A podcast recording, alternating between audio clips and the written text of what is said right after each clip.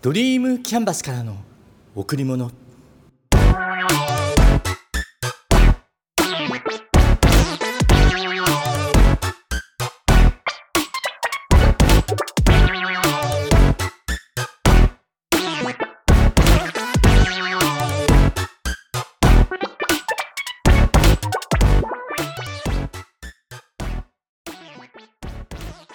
皆さんこんにちは。ドリームキャンバスの竹内義之です。あの時確かに求めていた、そういう気持ちがものすごくあったなって。人とつながって人の夢と自分の夢とを融合させたり、自分のスキルを提供して人のスキルを提供してもらう。うん、そうすればできないって諦めていたことができるって現実化する。そんな風に考えていた。求めるっていうテーマの中で先月お話をさせていただきました。今からでも遅くないよね。もう一度この思いを大きく育てて残りの人生を楽しんでみようかなと。今月のテーマ、ハート&ドリーム。ここから入ります。先月の求めるからの続き。私のモットーとして決める、やる、続けるがあります。今回ハート&ドリームという学びの会を立ち上げることに決めました。今いろんなことを試案中で、来年のいちがつからの活動を予定しています。ぜひこの配信を聞いている皆さんにもご参加いただきたいなって思っています。つながる。人と人とがつながると楽しみがいっぱいになります。人と人とがつながるとできること、やれることが一気に増えます。人間には無限の可能性があって、人とつながることでその可能性がさらに何倍も大きくなります。一人ではできないことを仲間の力をかけて可能にする。切磋琢磨、そして分かち合い。そんな目に見える、そして心がつながる学びの会を作りたい。大人が共に学び、共に成長していくための空間。そこには不安や恐れがなくて、愛と夢と可能性がいっぱい。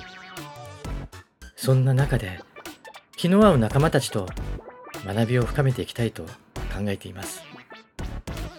うん、私は一生学び続けるって決めています。学ぶことをやめたらどうなるでしょうか。私は成長が止まってしまうと考えています。成長が止まれば自信がなくなる。自信がなくなれば不安になる。人生を楽しむことができなくなってしまいます。人生を楽しむためにも一生学び続ける。それって大切なことだと思いませんか？うん。新しいことを始めるってエネルギーが必要ですよね。高いエネルギーが。だけどそこにはワクワク感とかドキドキ感とか期待とか確信とか、そんないろんな感情がいっぱい。人と人とがつながることで新たな創造が生まれます。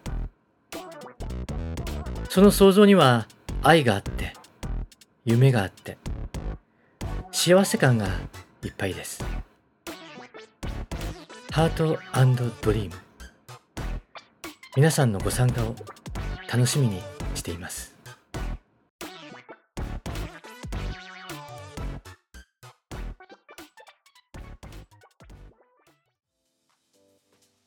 もうずいぶん昔になるけど、今からじゅうごねんぐらい前に東京でとあるセミナーを受講しました。起業してじゅうねんが過ぎ、なんとなく中だるみというか刺激が欲しくて、自分を変えたかったんだと思う。それでそこでの学びに時間とお金をかけました。あの頃は群馬、うん、地方に住んでいると学びの場が少ないと思っていた。今思えば学びの場が少ないのではなくて、学ぶ姿勢が低かっただけなのに。だから人を頼りにしていたんだと思う。誰かが引っ張っていってくれるんじゃないかと。うん。県内に学びの場を求めず、県外に学びの場と人脈を求めた。最初は同業種、コンピューター関連の会社の集まりに参加して、いろいろな情報を得ることができました。だけど同業種だと、やはりコンピューターの話題がほとんど。だから偏った知識、情報になってしまうんです。そう思って次は異業種の集まりに目を向けて、やはり東京に場を求めました。東京の異業種交流会に積極的に参加。そこでできた人脈、そこで受けた気づきは今も財産になっています。最初にお話しした東京でのセミナーは、その仲間から教えていただいた一つです。このセミナーにはよっつのコースがあって、段階的に受講するシステムとなっています。会社に企業理念があるのと同様に、人生にも人生理念、人生ビジョンが必要。そしてその上に目標を定め、計画して実践する。いろいろなことを学びました。今の私の基礎、土台がここで固められたんだと思っています。あるコースの中に契約の言葉を作るワークがあって、自分が真価本領を発揮するために自分自身と契約する。その宣言の言葉を練り上げる。大変だったけど面白かったな。私はハートの熱い男です。これが私の契約の言葉です。懐かしい。見た目は冷静沈着。だけど内面は熱くいる。決めたことをやる。ものすごく熱くね。そして続ける。今でも手帳に書かれているこの言葉を何度も見ています。そして気持ちを整える。やっぱ宣言。言葉に出すって大切ですね。今回はかなり過去の話をさせていただきました。あの時の決断、そしてあの時の学びに感謝。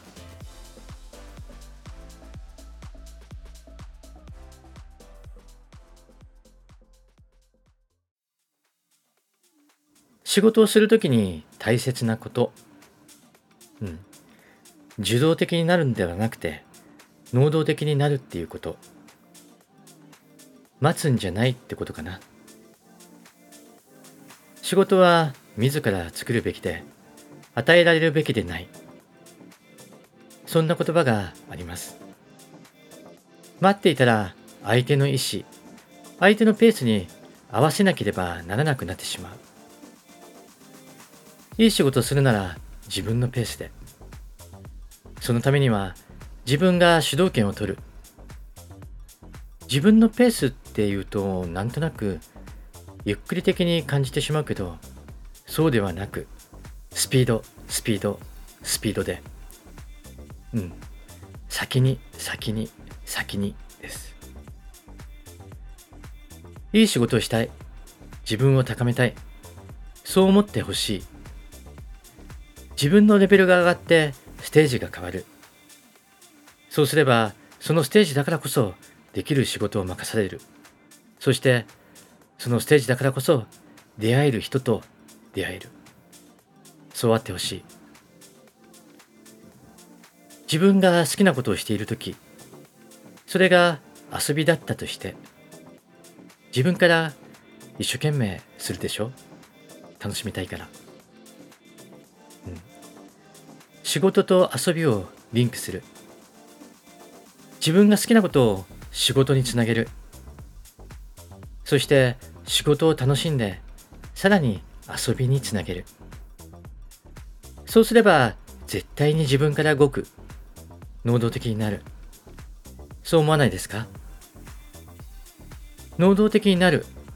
これは会社の中だけではなく、社外の人とやり取りするときも同じ。ポリティカルスキルを磨く。コミュニケーションスキルを磨く。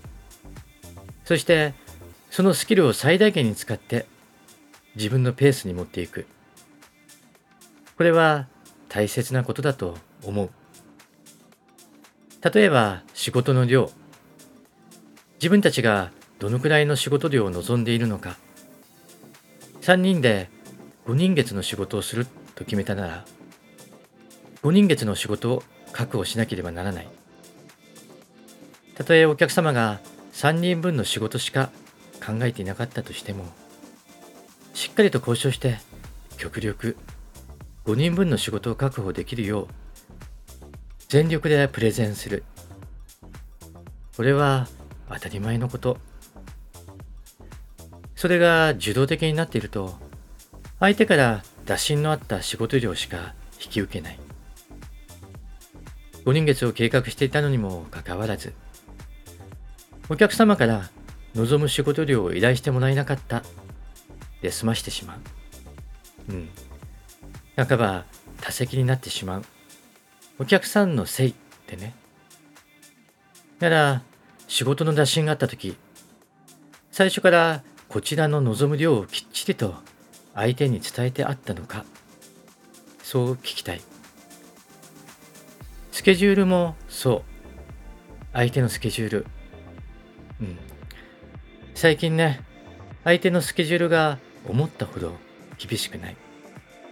そんなお客さんも多くなりました。時代が変わったのかな。うん、そうかもしれない。うん、そのスケジュールで進めたとき、自分の会社にどれくらいの利益が生じるのか。必要であれば人を投入して早く進めるのが理想なのかもしれない。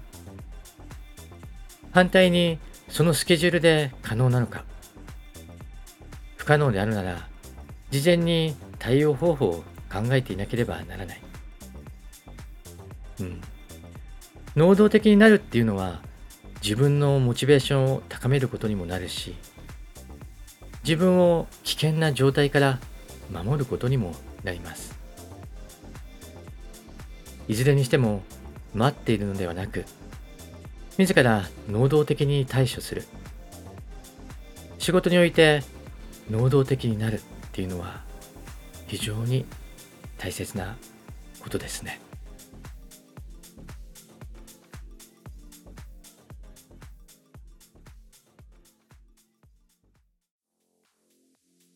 商品やサービスを提供する上で、クオリティの高さって重要な要素ですよね。見た目も使い勝手も、そして耐久性もいい。私の仕事で言えば、デザイン性が良く、ユーザーインターフェースが良く、拡張性が高い。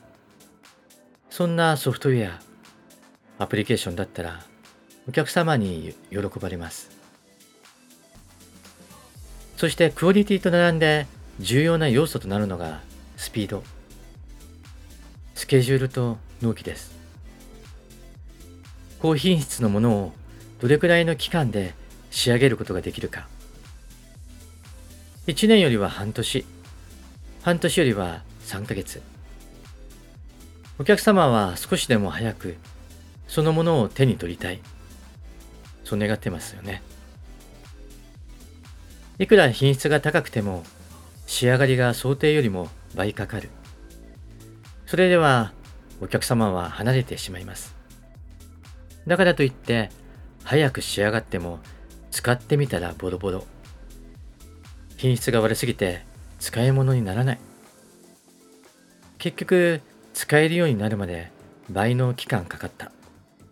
そんな話も私の業界ではよく聞きます。そしてそのふたつの要素に加えて価格。そのものを作るのにいくらかかるのか。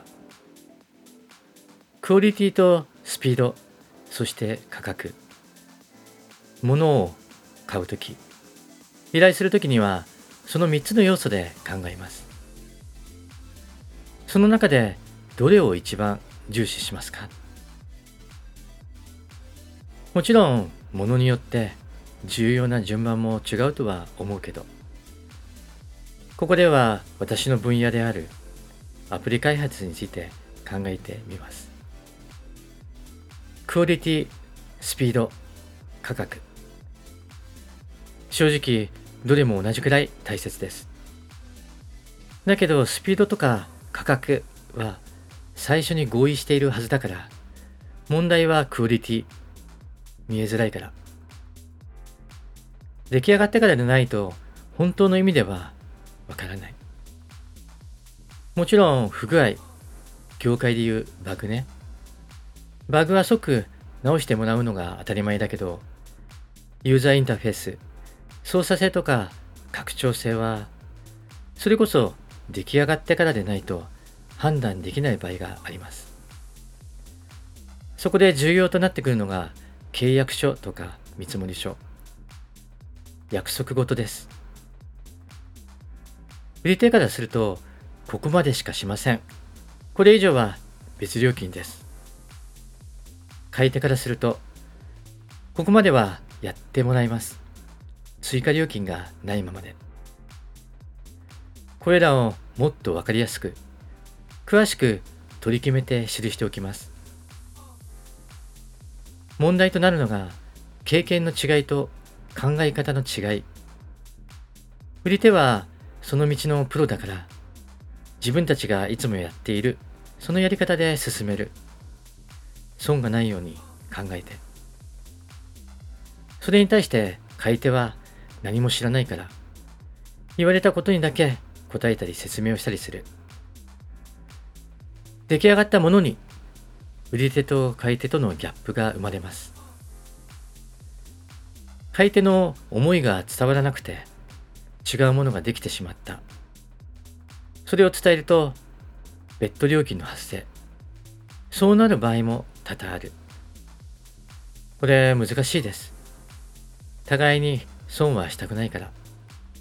でもね、信頼関係、大切なのはお客様が何を求めているかをしっかりと理解する。お客様の立場に立ってね。そして業者が何を知りたいのかをしっかりと理解する。業者の立場に立ってね。いいものってそのものに対する強い思いと相手への思いやりがあって出来上がるんだと思います。完成するまで互いに熱量が高く妥協がない。そんな関係だからこそ、売り手にとっても買い手にとっても最高の一品、ものが出来上がる。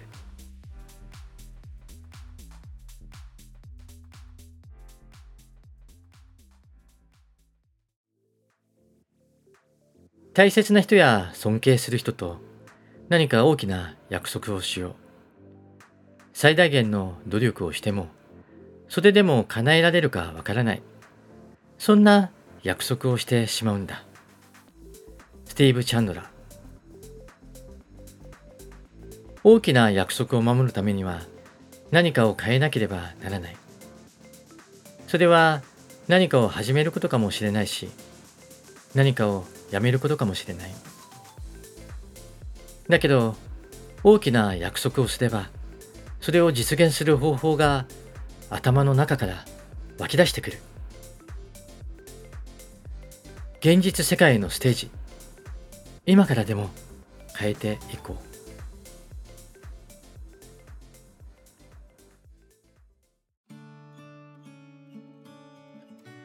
あなたにとってかけがえのないもの、それはあなた自身です。あなたへ贈られた最高のプレゼントを大切にしましょう。今しか体験できないこと、今だから体験できることを自ら進んでやりましょう。楽しんで。皆さん、今日も笑顔でいましたか？笑顔でいれば幸せを感じることができます。笑顔でいれば毎日が楽しくなります。笑顔でいれば幸せが人に伝わります。笑顔でいれば人と人とがつながっていきます。ドリームキャンバスからの贈り物、今日はこの辺で。